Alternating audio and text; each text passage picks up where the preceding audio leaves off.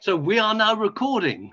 so, so, hello, Peter. Thank you very much for agreeing to this uh, th this chat and this sort of conversation about about joy.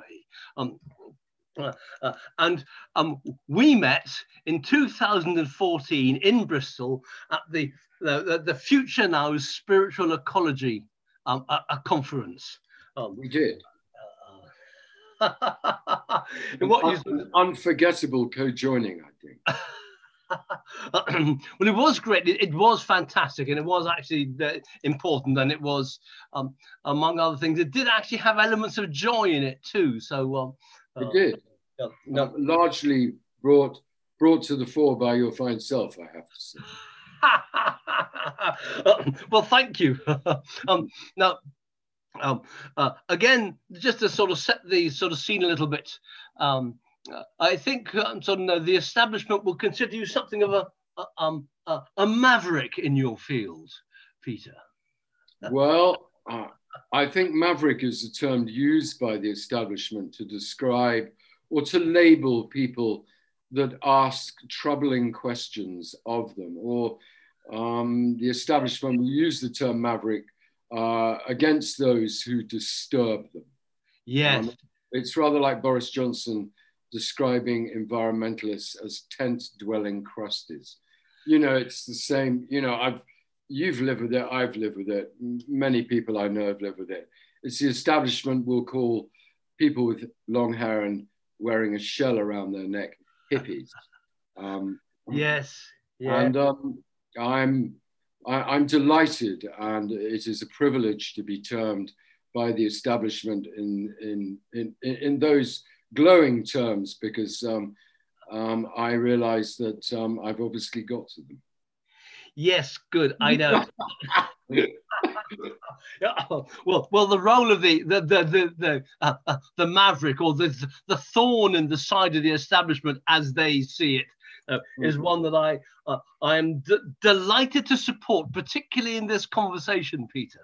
well, thank you. I, I, think there have been many thorns uh, throughout history, some some beautiful thorns, uh, and yeah. they've left us they've left us with some wonderful words and probably the greatest hope. I, I I cannot really recall many establishment figures in my lifetime giving me any sense of joy or hope.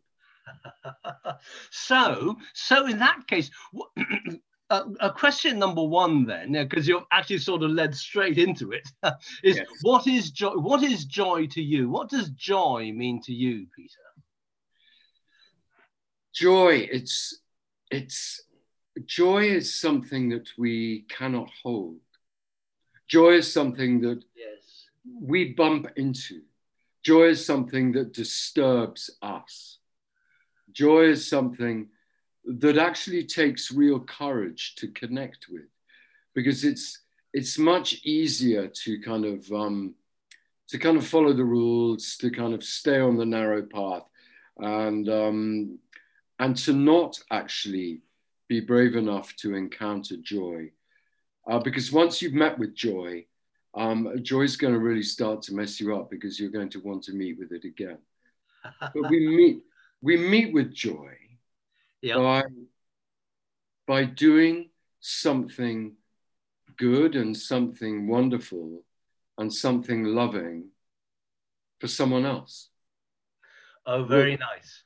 Yeah. We, that's when I think we, we get a little taste of it. Or when we, when we find a butterfly on the road that's been walloped by a car and we pick it up and we breathe on it and then we open our hands and it flies away. Yeah. What, what a sense of joy. But it, it isn't, I haven't given the butterfly joy. The butterfly has given me joy, has given me this gift of joy. And it's out there all the time. Look at the light on the water. Look at, look at the way the seals will swim in the waves. Um, look at the way that some of our classical and contemporary musicians write. Um, it's here. It's just that we're so timid and we don't dare reach out and taste it and touch it because having done so, it will, it will change us. It will still us. It will amaze us. It will take us into wonderment. And, and those are quite dangerous places to be. well, I hope, I hope, among other things, people who have just listened to that um, will be inspired to go out and take take that risk, be that little bit more courageous, and you know, and uh, and reach out and do something, you know, uh, maybe outside their their current box. Um, yeah, I mean, if you ask a young person, you know, say, or if you ask me, you know, if I ask you, you know, what's what does the next 20 years hold for you? Or what does the next 10 years hold for you? If we're lucky enough to still be taking in breath.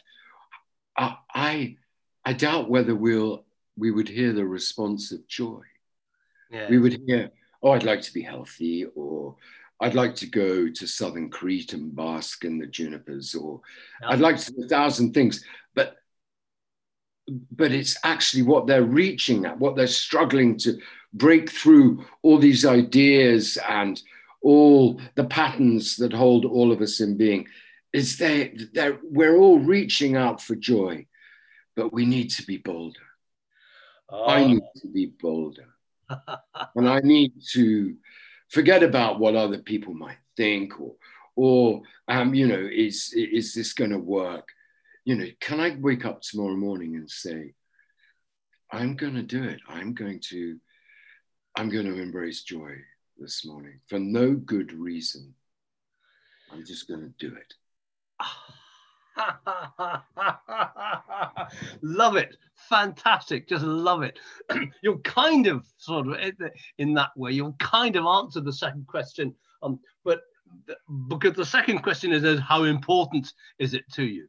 Um, uh, uh, and i don't know. Look at look at the swallows in the sky in the summer sky you know look at a marbled white butterfly yeah. Look at a speckled wood butterfly. Yes. You know, they're just dancing in joy. Yes. They're just the unabashed joy. Yes. I am joyful. Listen to the dawn chorus at five o'clock on uh, in the morning uh, on a May morning. I mean, God, you know, just breathe it in. It's just pure joy, pure joy. The light on the water, pure joy. So it's as I've got older, uh, I don't seem to be getting much past 31, but, but that's another story. yes. As I've got older, I, I've realized, you know, that how attached I've been to shame and misery and yeah. and and guilt, you know, for all the for all the crap that you know I've, I've kind of had to um, that, that I've kind of laid at other people's door. Yeah. But again, am I bold enough? Can I forgive myself? Yeah. reach out my hand and touch some joy. When I was, um, I'll just say a couple more things. Yes, please. It's fantastic, Peter. When I, I was with the sadhus in, in India, these are wandering holy men. And um, yeah. we were at the Kumbh Mela, which is this yeah. massive Hindu festival. Yeah. And they came to me and said, We're going now. And I went, Well, where are you going? we're just going to go and wander. And so I went with them. And I have never spent two weeks of my life in so much joy and laughter. They had nothing. They had a bag and a stick and I mean, when I say laughter, I mean rolling around on the road laughing. And we were sitting around a fire in a village one evening. And they said to me, You're a Christian priest? And I went, Yes, I think so. and they said, Well, what happens in, you know, inside a church? And I said, Well, you know, we, we you know, we'll sing and then we'll pray and then I might stand up and, and say a few very inappropriate words. Uh, and then we drink some wine and, and eat some bread. And then we sing a bit more and then we go home. And they went, But do you laugh? and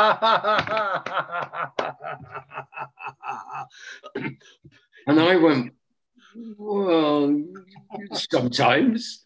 but what they were saying is their religion was laughter.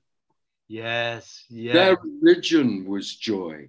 It wasn't Hinduism or Buddhism or Christianity. It was joy. Oh, they, fantastic. They they just enfolded me in it. And my face would ache at the end of the day because I'd been laughing so much. and we just went from place to place just laughing. Oh, and amazing. It was incredible. It was incredible. And it was it was unforgettably beautiful. And at the end of two weeks, before I got amoebic dysentery, you know, it had kind of washed me. This laughter, this, this expansive welcoming of life had just kind of washed me. And it was joy. That was my most profound experience of joy was being with those, those men, those wandering men. How fantastic. I'm very moved to hear all that, Peter. Um, and I'm sure everybody who, who watches and listens to this uh, will, will, also be uh, uh, be so equally moved. Um, but they they had nothing, you know. They didn't have any life insurance. They didn't. Yes. You know, they didn't go to a supermarket. They didn't own a house. They didn't run a car. They didn't pay pay a central heating bill. And you know, you could say, oh well, you know, well of course, but they had nothing, and they were the most joyful human beings I had ever met.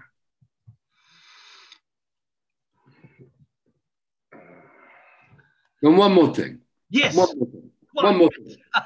you, you've got me going now. I was in Ethiopia.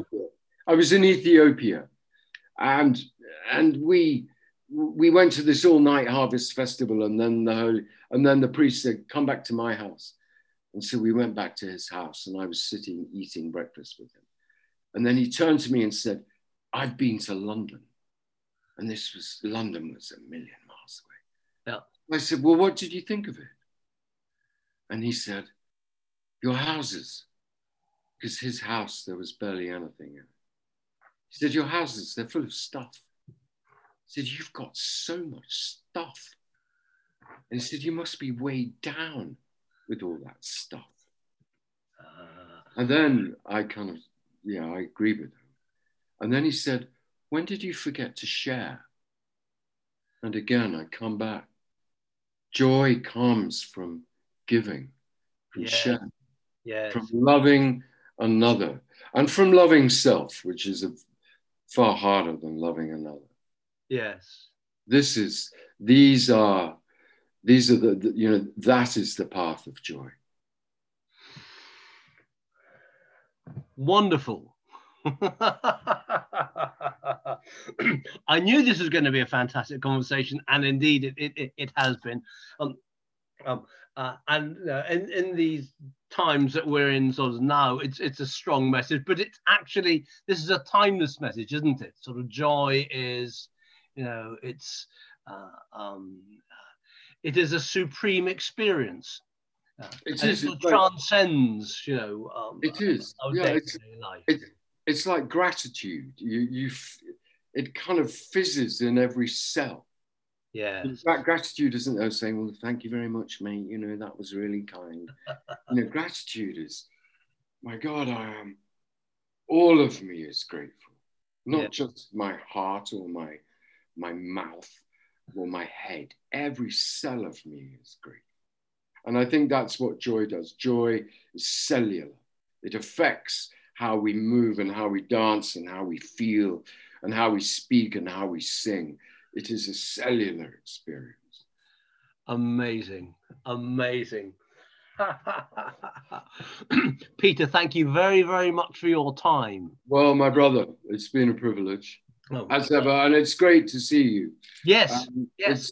I, I, well, I mean, I'm in fierce lockdown here, but yes, um, we're you know, about to be. yeah, when when we escape, do you ever come to Southern England? I do, I do. Um, you, you, uh, uh, you know, with a bit of notice, you might hear a kind of tap, tap, tap. come, and, come and eat the garden. Yeah, lovely, lovely. Yes. Come and eat the garden, and and let's let's share a bottle of uh, of big thick Spanish wine. Yes. talk to the stars and the birds. Yes, yes. And- Next, and then listen to another dawn chorus. Oh yes, let's Yeah. get up and listen to a dawn chorus. You just sit there, and again, it just goes into every cell. Yeah. It just fills you. This and, and, and you come away and you're just, you know, you, you don't want to go back to bed. You want to dance. You just want to dance. It's in the diary. I've written it in my diary, Peter. Fantastic. Thank you very, very much. Um, um, uh, and um, yeah, well, look forward to seeing you again soon. And just thank you, Peter. Thank you. Well, no, well, thank you. Thank you. What a privilege to Okay. be asked those questions. Okay. Thank you. Bye bye. Bye bye.